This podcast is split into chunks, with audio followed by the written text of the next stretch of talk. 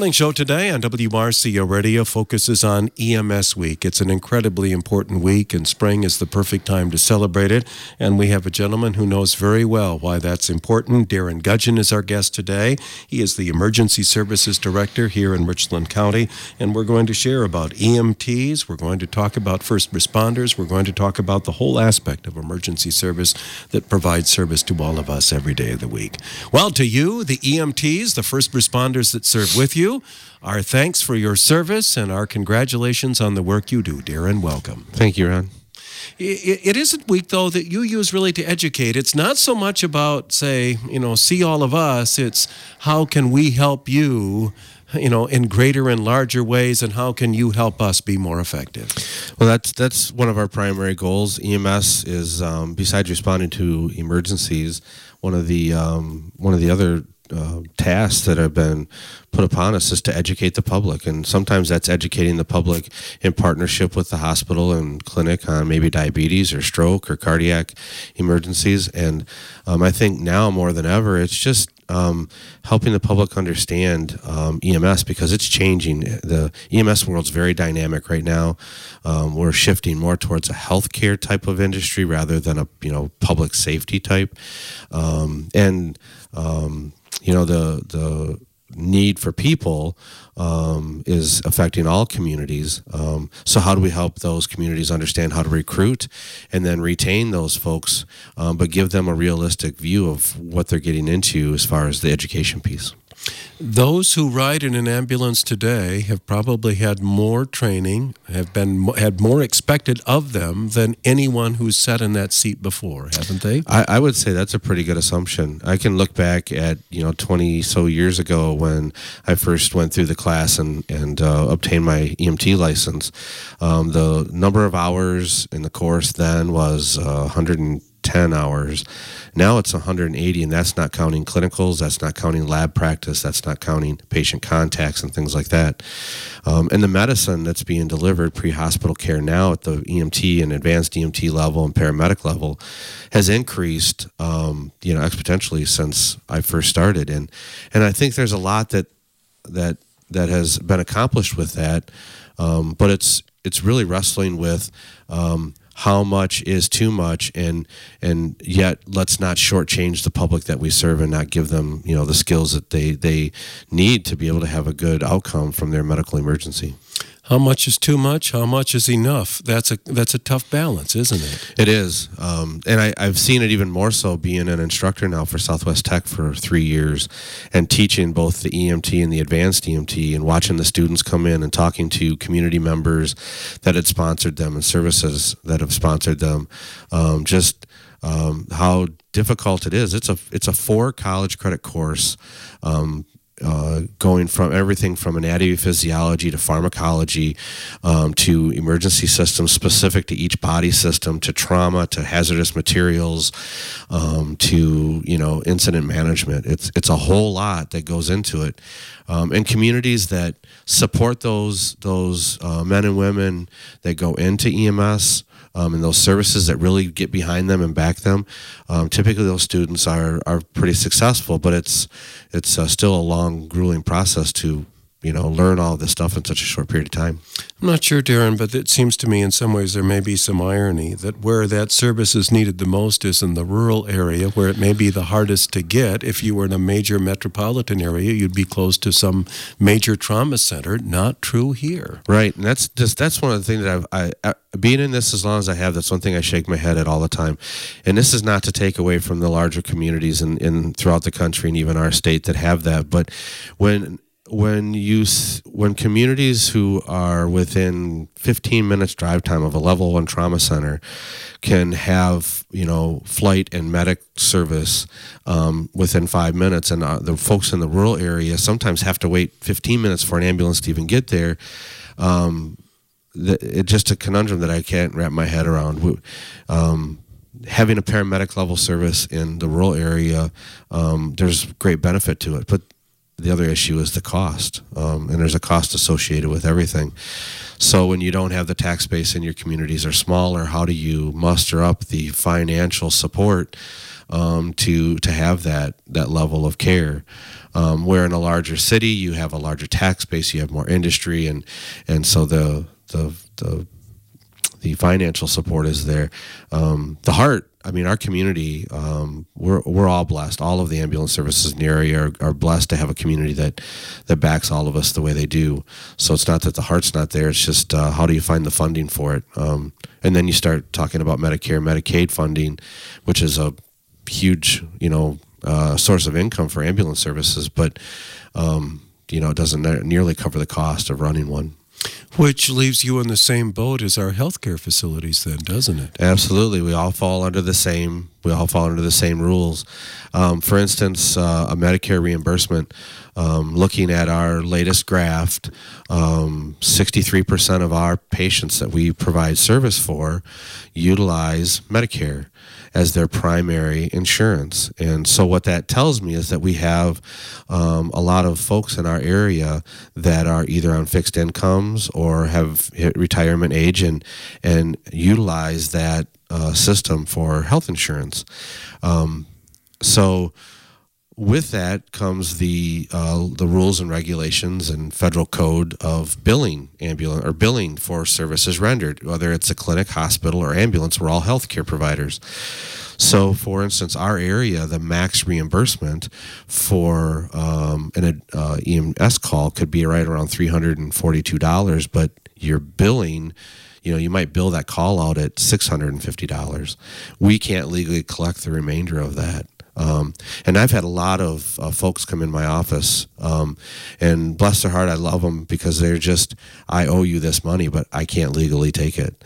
You know, so we, we give it to the association for a donation, or they do, I should say. Um, but it's that the hospital is in the same boat. You're you're bound to take what Medicare or Medicaid provides you, regardless if it covers the cost or not.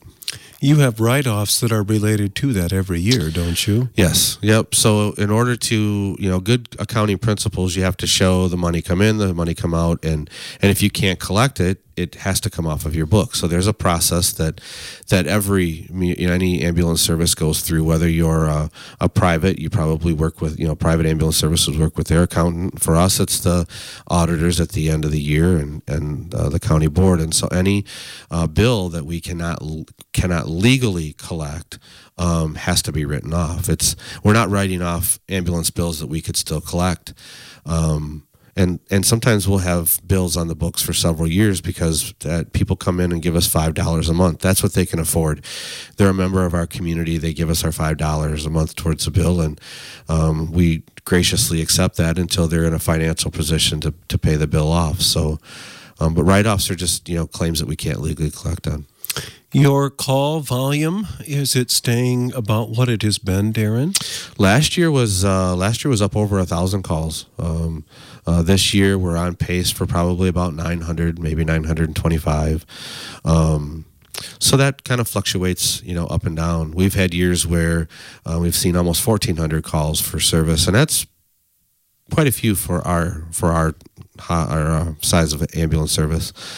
Um, but um, we had as years as low as like 800 and some. So it's kind of difficult, you know, to uh, if you, um, you to be busy isn't necessarily a good thing for the folks that we're coming to serve, but.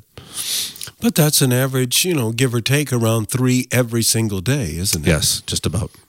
But they never fall that way, do they? no, they don't. They don't. Um, you know, Sunday I was on uh, on call this last Sunday, and uh, um, we had uh, one, two, three within about two and a half hours. So it was kind of, you know, and I was just kind of creeping towards the end of my shift, and I shouldn't even thought about the end of my shift. I just shouldn't have paid attention, and all of a sudden it was bang, bang, bang. Would we be surprised as members of the public what the most of your ambulance calls are? I think often, Darren, we think the worst when there's an ambulance call. Yeah, you know the with with EMS, the majority of our calls right now are um, generally related to uh, falls, um, um, uh, responding to emergencies for our elderly population, um, diabetics, um, and then uh, stroke has seemed to be kind of sneaking up.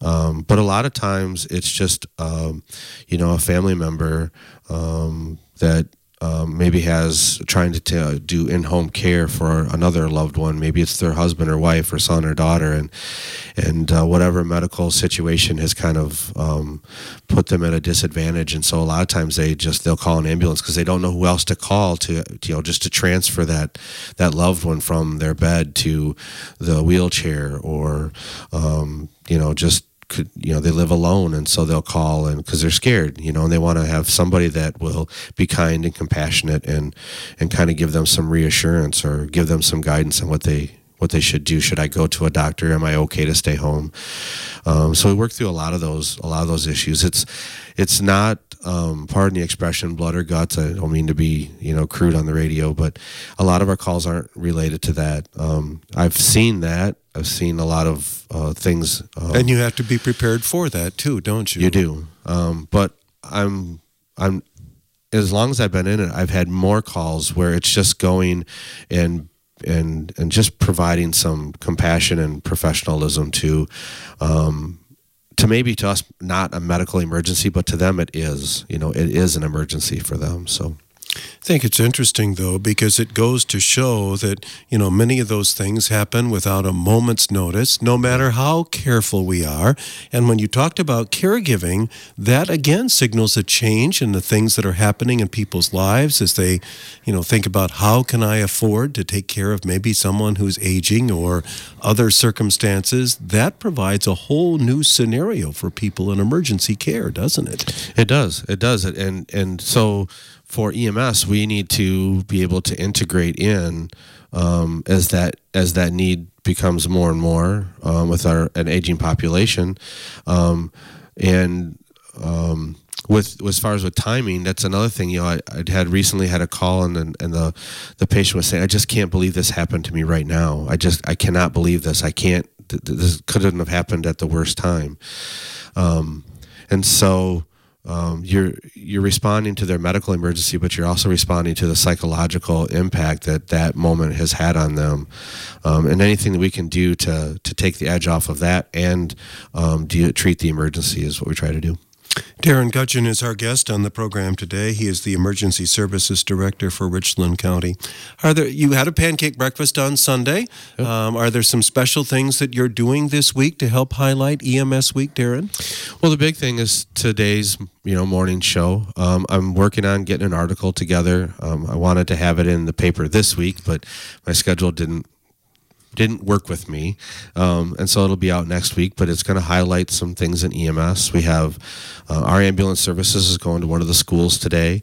Um, I talked to a member of the Kickapoo Rescue Squad this morning, and they're going to a school uh, to Kickapoo High School on uh, Wednesday.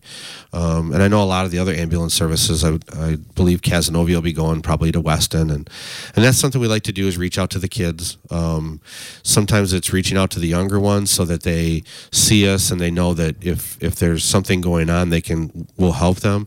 And then it's also talking to the seniors about uh, you know career paths and choices, and maybe EMS would fit into that. So um, so visiting schools today's event, and um, then if you know people have questions or concern comments, um, I'm always willing to talk about EMS. Um, so if I can make the time, I'll do that and visit with anybody about this topic. How do we as a community stand with EMTs to service right now, Darren?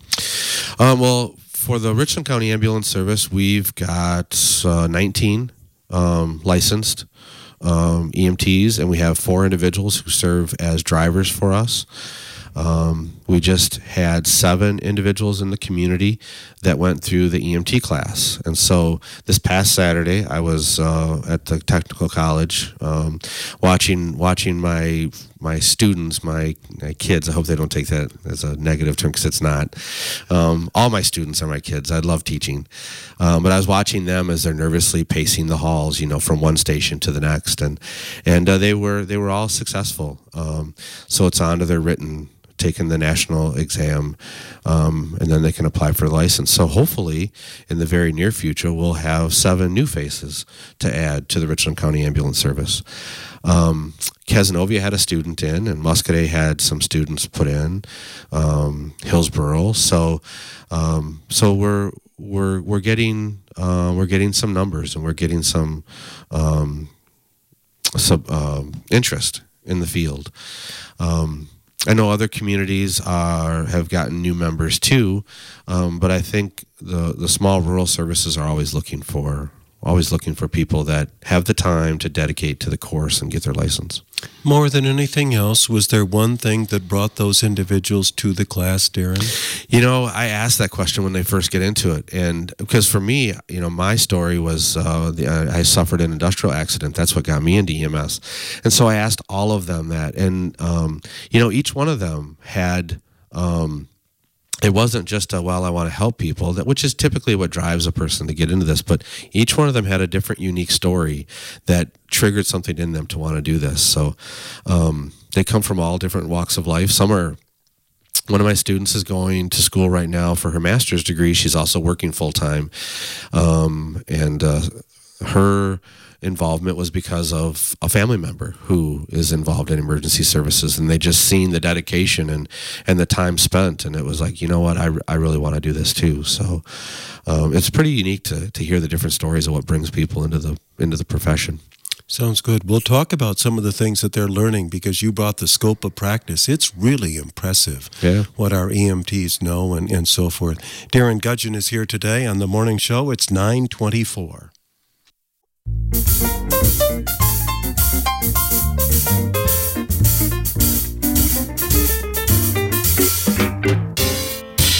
Welcome back to our morning show visit today on WRCO Radio. This is EMS Week, and it's a good time to talk about various aspects. And certainly one of them is the theme this year, which I think really is, I think it's kind of the theme that you've had all along since I've, I've known you, Darren. Yeah, this year's theme is uh, EMS Strong, Stronger Together. And, um, you know, when I, when they chose that theme and I, I I started seeing EM, EMTs and, and ambulance services and first responder groups and hospitals start to promote it. I'm hoping that everybody really grasps the big picture, the big message of that, which means EMS strong, stronger together means um, those individuals in the community that we serve support EMS and EMS supports them. It's it's uh, local elected officials and state elected officials and even at the federal level um, engaging in um, EMS as a whole and understanding it and and and make putting common sense legislation in place so that it supports communities who are trying to support the ambulance service, who in turn is trying to support their community. Um, it's EMTs themselves um, knowing that the the greatest asset every ambulance service has is its people. I mean, you can have a two hundred fifty thousand dollar ambulance with all the lights and bells and whistles, but that's not going to save somebody's life when they really need it. It's going to be your hands, and it's going to be your heart, and it's going to be your mind. It's going to be flesh and blood, um, reaching out and, and treating flesh and blood, and so we need to support each other because we're the only ones that know what this journey is like. So uh, EMS Strong is is that, and it's partners. Um, as we talked earlier about the different ambulance services and and how are we doing for numbers. Um, I was visiting with Dan Wilson yesterday for a little bit, and I said, "We we've got it. We're going to get to a point where we have to share people, you know, um, because that's our greatest resource is is people, and um, so when we're working with each other, sometimes you know, sometimes even personalities can clash, and and Dan and I were talking about that too, and it's for just that one moment, you know, put personalities aside and just treat people because that's what they want us there for. They're they're having a situation which is overwhelming them, overwhelming their family members and their loved ones. Let's be strong together, treat, and then you know, go on. So EMS strong is is um, it's a perfect fitting for right now, especially in EMS in Wisconsin. EMS in our local area, um, we we need each other, all of us, our external, internal partners, our community, and our our politicians. It's an interesting theme too. I think in some ways, Darren, EMS strong we need EMS to be strong when we are not. Because when we need you, we're vulnerable, we're scared, we're afraid, we're you know, we're all the things we don't want to be. Right. Therefore, we need someone to be strong. Yeah, and I think where the strength actually comes from trust. It's it's um, somebody calls nine one one and we show we show up on scene. Um, they they want to and most times will automatically trust that we're going to be honorable, respectful, and compassionate and give them 110%, regardless of, of the the gravity of the situation. Um, and and that's why we, we need to we need to not only uh, prepare ourselves for that, but portray ourselves as that individual that the community can trust, um, because we are compassionate and honorable and, and intelligent folks that, that provide pre hospital care. Who then have to keep secrets sometimes too, don't you? Yes. Yep, we do, and um, that just comes all about being respectful and compassionate to protect our vulnerability. Exactly.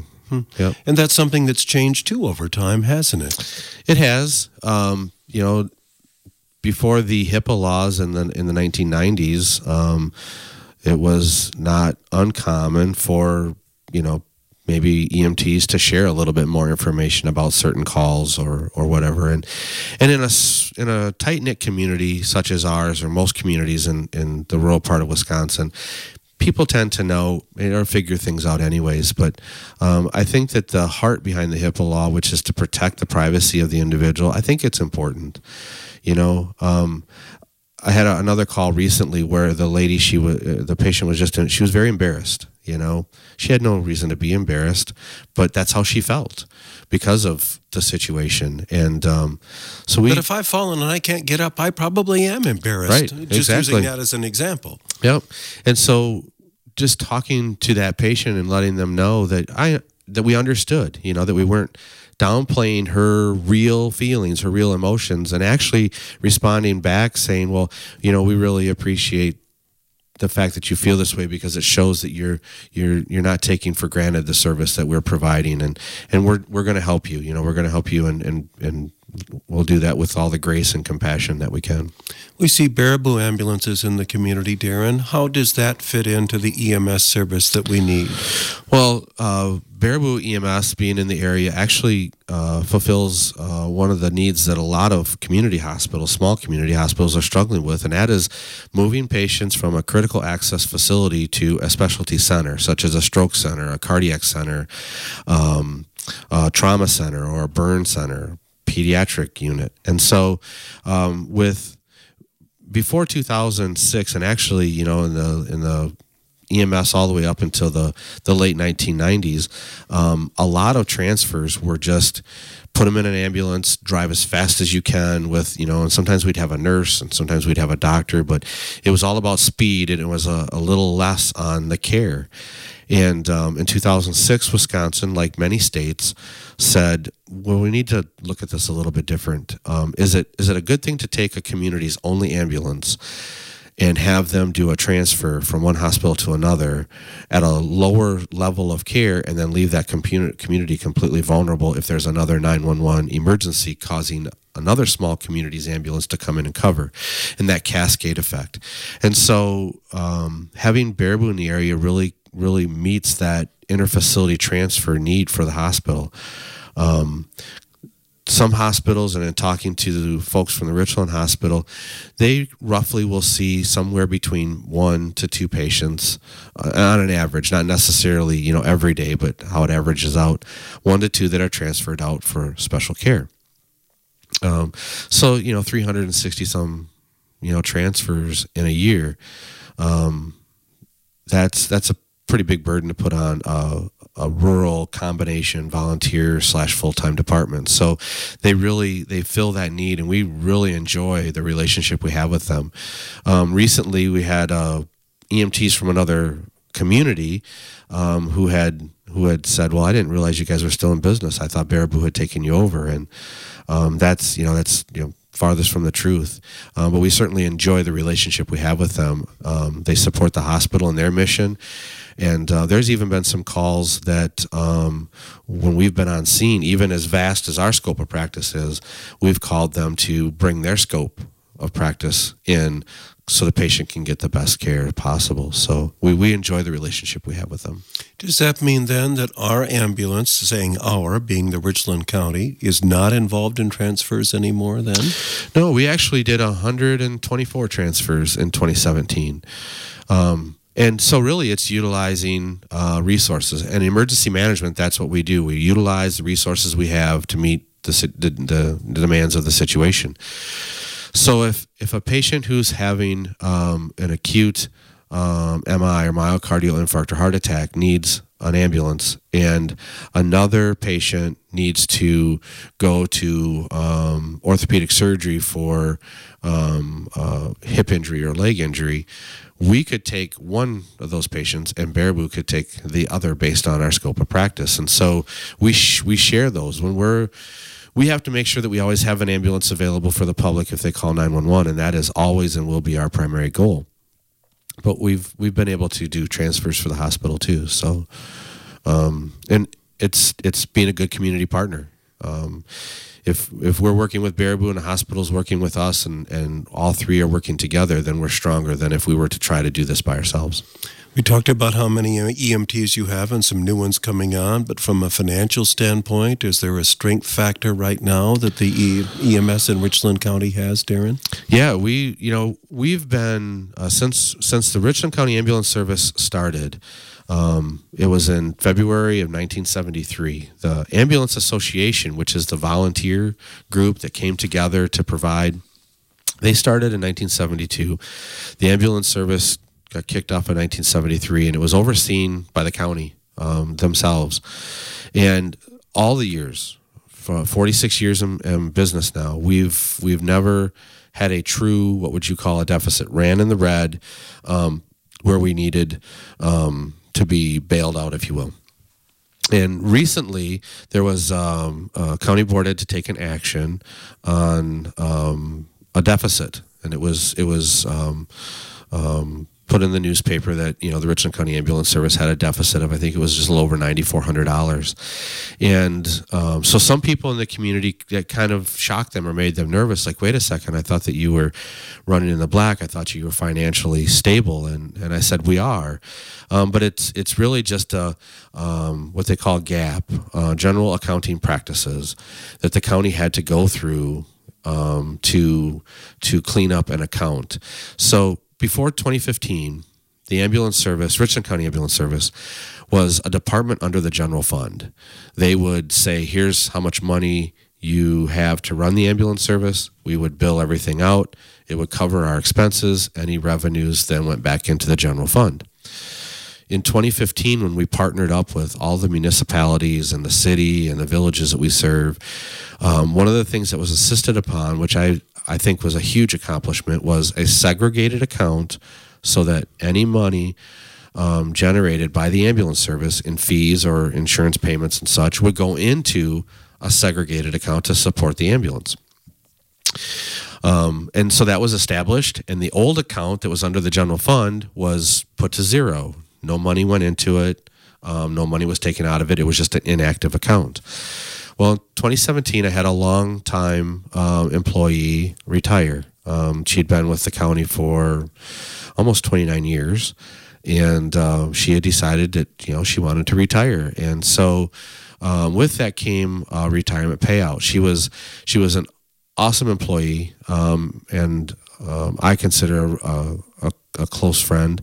Um, but her payout was uh, needed to be you know divvied out to her all the years of service. And so part of her job was emergency management, part of her job was the ambulance. And so the county board uh, chair and finance committee decided that instead of having the payout to that employee come out of that segregated account that the municipalities have been working hard to build up and establish, that the county would would cover that deficit because it created a deficit and that employee had earned their sick time payout prior to the new joint ambulance committee being established. And so, because there wasn't any money in that account anymore, um, they charged it to that account, which created a deficit, and then the county board took action and made that whole again. So, right now, the uh, the Richland County Ambulance Service being overseen by the Joint Ambulance Committee, um, we're we're well in the black, um, and they had great dialogue at the last meeting last week about future plans. Um, how do we how do we continue to grow a fund when we need to replace a new ambulance? Are there building needs? How do we recruit, retain the uh, you know people for our ambulance service? So uh, financially, we're doing we're doing well, and um, we've we've enjoyed having um, several years of operating in the black. And my focus has always be uh, just a good steward of the money that's provided to me. Um, whether it's in fees or donations or whatever. So is that joint commission then now the governing body of Richland County uh, Ambulance? Yes, and you know that talk about EMS strong, Ron. The this is this is a good example of EMS strong. The Joint Ambulance Committee is made up of representatives of every local unit of government. We have two from county board, we have two from city council, we have one from every township, one and one from every village. So it's a total of so you have ten townships, two villages, so it'd be twelve, two city, two county. So we're looking at sixteen representatives. They all have a say. Each township has you know either a board supervisor or a township supervisor or somebody they've appointed to sit on here and they they all have a voice in what's going on which prior to 2015 um, the county committee, uh, emergency management. Prior to that, the health committee overseeing the operations. So, um, not to say that that was wrong, but I think that we're stronger now because we have the municipalities have a have a voice at the table, and and our last meeting was. Um, it was evident that they're really becoming stronger as a group um, um, on the same mission, having the same voice, having good dialogue. Um, it was very productive. Having everybody on the same team, though, is important when you face circumstances like the road closed on Highway 80. How are we going to get where we're going to go while those bridges are being worked on? Yeah. That too takes a cooperative effort, doesn't it? It does. We had a meeting. It would have been uh, mid mid March or mid April, I should say.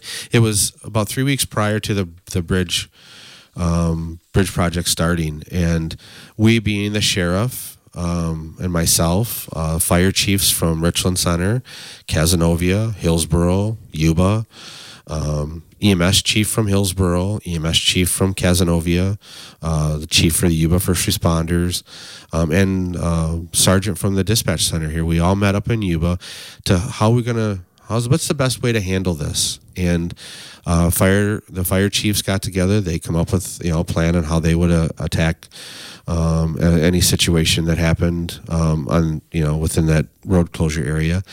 Um, we reached out to both Cazenovia EMS and Hillsboro EMS to help us cover those areas where we would have to like double our time to get to the patient, and they graciously accepted. You know, they were like, "Yes, absolutely. We're we're mutual aid partners," and um, so we kind of you know looked at we not kind of we did look at the map um, and we pre-chose areas that Hillsboro can get to and that Cazenovia can get to um, that we would normally be able to no problem but with having three bridges out on Highway 80 it really hampers our our our speed, our time. Um, so there's another good, good example of EMS Strong where two other ambulance services are helping us. And, you know, if there was ever a moment we needed to, we would help them. Um, Lone Rock is going to be in the same position with the bridge on Highway 130. Um, I was talking to you know Dan Wilson yesterday, and they're going to be reaching out to Dodgeville and Avoca um, EMS to be able to cover across the river because they're not going to be able to get to there. Uh, the other thing that's interesting, and I don't know how many years we'd have to go back, but it strikes me, Darren, at some point there would be a time when the emergency room at the hospital would be less capable than what the ambulance is today, given the training of EMTs. Take nothing away from the hospital, but right. you know, if we turn back time long enough, the advanced things that you're doing are kind of the things that we would have expected to have happen in the emergency room at the hospital, now happening in the field. Yeah, yeah. One of one of those examples would be when I when I first got on the service. If there was an individual who um, had was suffer, you know had, had, been battling diabetes, and they had a moment where their blood sugar dropped, they become hypoglycemic. Um, we would if if they were unconscious, we would literally put them on the cot, give them oxygen, make sure their airway stayed open and clear, and we would transport as fast as we could to the hospital because all we could do was manage that airway. Um, today, now, um, I recently went on an ambulance call uh, where a patient was um, has been battling diabetes, was on hypoglycemic. Their blood sugar was in the low 30s. Um, and they were slowly becoming more and more unresponsive. So, right there in their living room, um, I started an IV, established IV, gave her the exact same medicine that you would receive in the emergency room. And within probably two minutes, she her whole mental status turned around and she was able to, to communicate and talk. Um, we did end up transporting because there were uh, other things going on, but we were able to take that patient from completely unresponsive um, to a blood sugar um, above um, above their normal, and their mentation had returned, and they were able to swallow, follow commands, communicate. She was actually cracking a few jokes with me when we were rolling into the emergency room, um, and I, looking back, 20 years ago, I wouldn't have been able to do that, you know, um, and not that that was bad medicine then. It's just that was the standard of care then. Um, so now, um, the, with the advancements of the scope of practice um, you know, EMTs, not even just advanced like myself, but just EMTs are doing things like 12 lead, capturing a 12 lead ECG right in your living room if you're having chest pain and sending that to a hospital. You know, and I can think of uh, the TV show Emergency, you know, when Johnny and Roy are calling Rampart and they're sending off this weird looking squiggly line on a two inch piece of paper. Um, and now I'm doing that. We're doing that today. You know, physicians can actually see what that 12 lead is showing in the field um, giving uh, nitro to chest pain patients, giving um, albuterol or Atrovent to asthmatics, um, inserting airways into people when they're not able to breathe on their own. Um, you know, establishing IV access through drilling into the into the tibia um, to push the fluid through the marrow. Um, just things that you know were typically then just emergency room, and there will always be a need for an emergency room, and none of us are physicians or are RNs. But as the system strengthens, and if it strengthens in a way that is smart, smart planning, smart curriculums, what we actually do is we strengthen the continuum of care. So when we come in and we've done what we could pre hospital, the registered nurse and the ER techs can kind of pick up where we left off, and the physician builds upon that. Um, we can have really good outcomes for our patients. But it has to be done in a smart way, and the curriculum has to really match um, that continuum. You alluded to this earlier, but strokes are a, a real piece of your service, aren't yes. They? Yep, and and it's becoming more and more. Um, I don't want to say hot button um, because it's always been on the forefront. But um, last night, Dr. Harris, uh, Dr. Andy Harris, our new medical director, he came in. Uh, he was doing some training with us last night, and he said, you know, that even as long as he's been in medicine, um, things like strokes and cardiac have the, the we've changed how we treat them and how we assess them. And all the literature that I read you know through uh, the Journal of Emergency Medi- Medical Services and, and EMS one and that it's all showing that there's a better way to treat people that are having a stroke a faster way to recognize and it's all about time. It's about being on the clock. It's about speed of treatment and transport. So um, you know fast FAST has been something that's out there.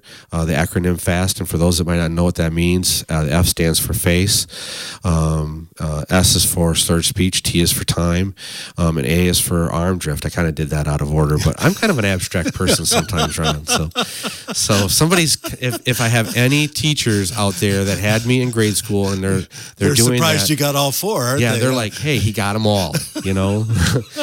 um, so it's just something to get to the public. Think of uh, think of how CPR prior to 2000, where we didn't have AEDs in the public. Um, now we have AEDs everywhere. We're teaching students in grade school how to do CPR. The Lions Club just did a friends and family uh, CPR class, and we're able to put a second AED. Um, fire service can relate to this too. When we te- when we taught everybody how to do a proper fire drill and we built fire codes to to make buildings safer and put in those preventative things, fire calls have gone down. I don't know that we're ever going to be able to control how many stroke calls we have, but if we can educate the public and the pre-hospital providers on early recognition, effective treatment, not just, well, we've always treated in this way, so let's do this, um, but effective treatment, we can have people can have better outcomes from strokes. So. Darren Gudgeon is here today. We'll take a final break and give you something good to think about as we move through EMS week today on the morning show from WRCO FM. It's 10 minutes before 10.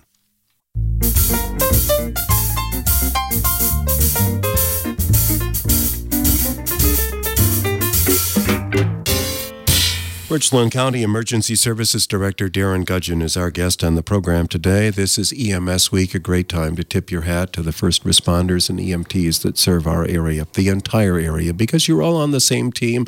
And that whole theme of being strong only works when you're all on the same team, doesn't it? Yeah, absolutely. It's it's you know today we spent quite a bit of time talking about the Richland County Ambulance Service, um, but there are, are several other ambulance services um, that come into the area in Richland County, particularly particular, Kickapoo Rescue Squad, uh, Cazenovia Area Rescue Squad, Lone Rock Area Rescue Squad, Muscoda Rescue, Blue River Rescue, and even our partners. When we have a call where there's more victims than we have ambulances, we would call on those surrounding us, you know?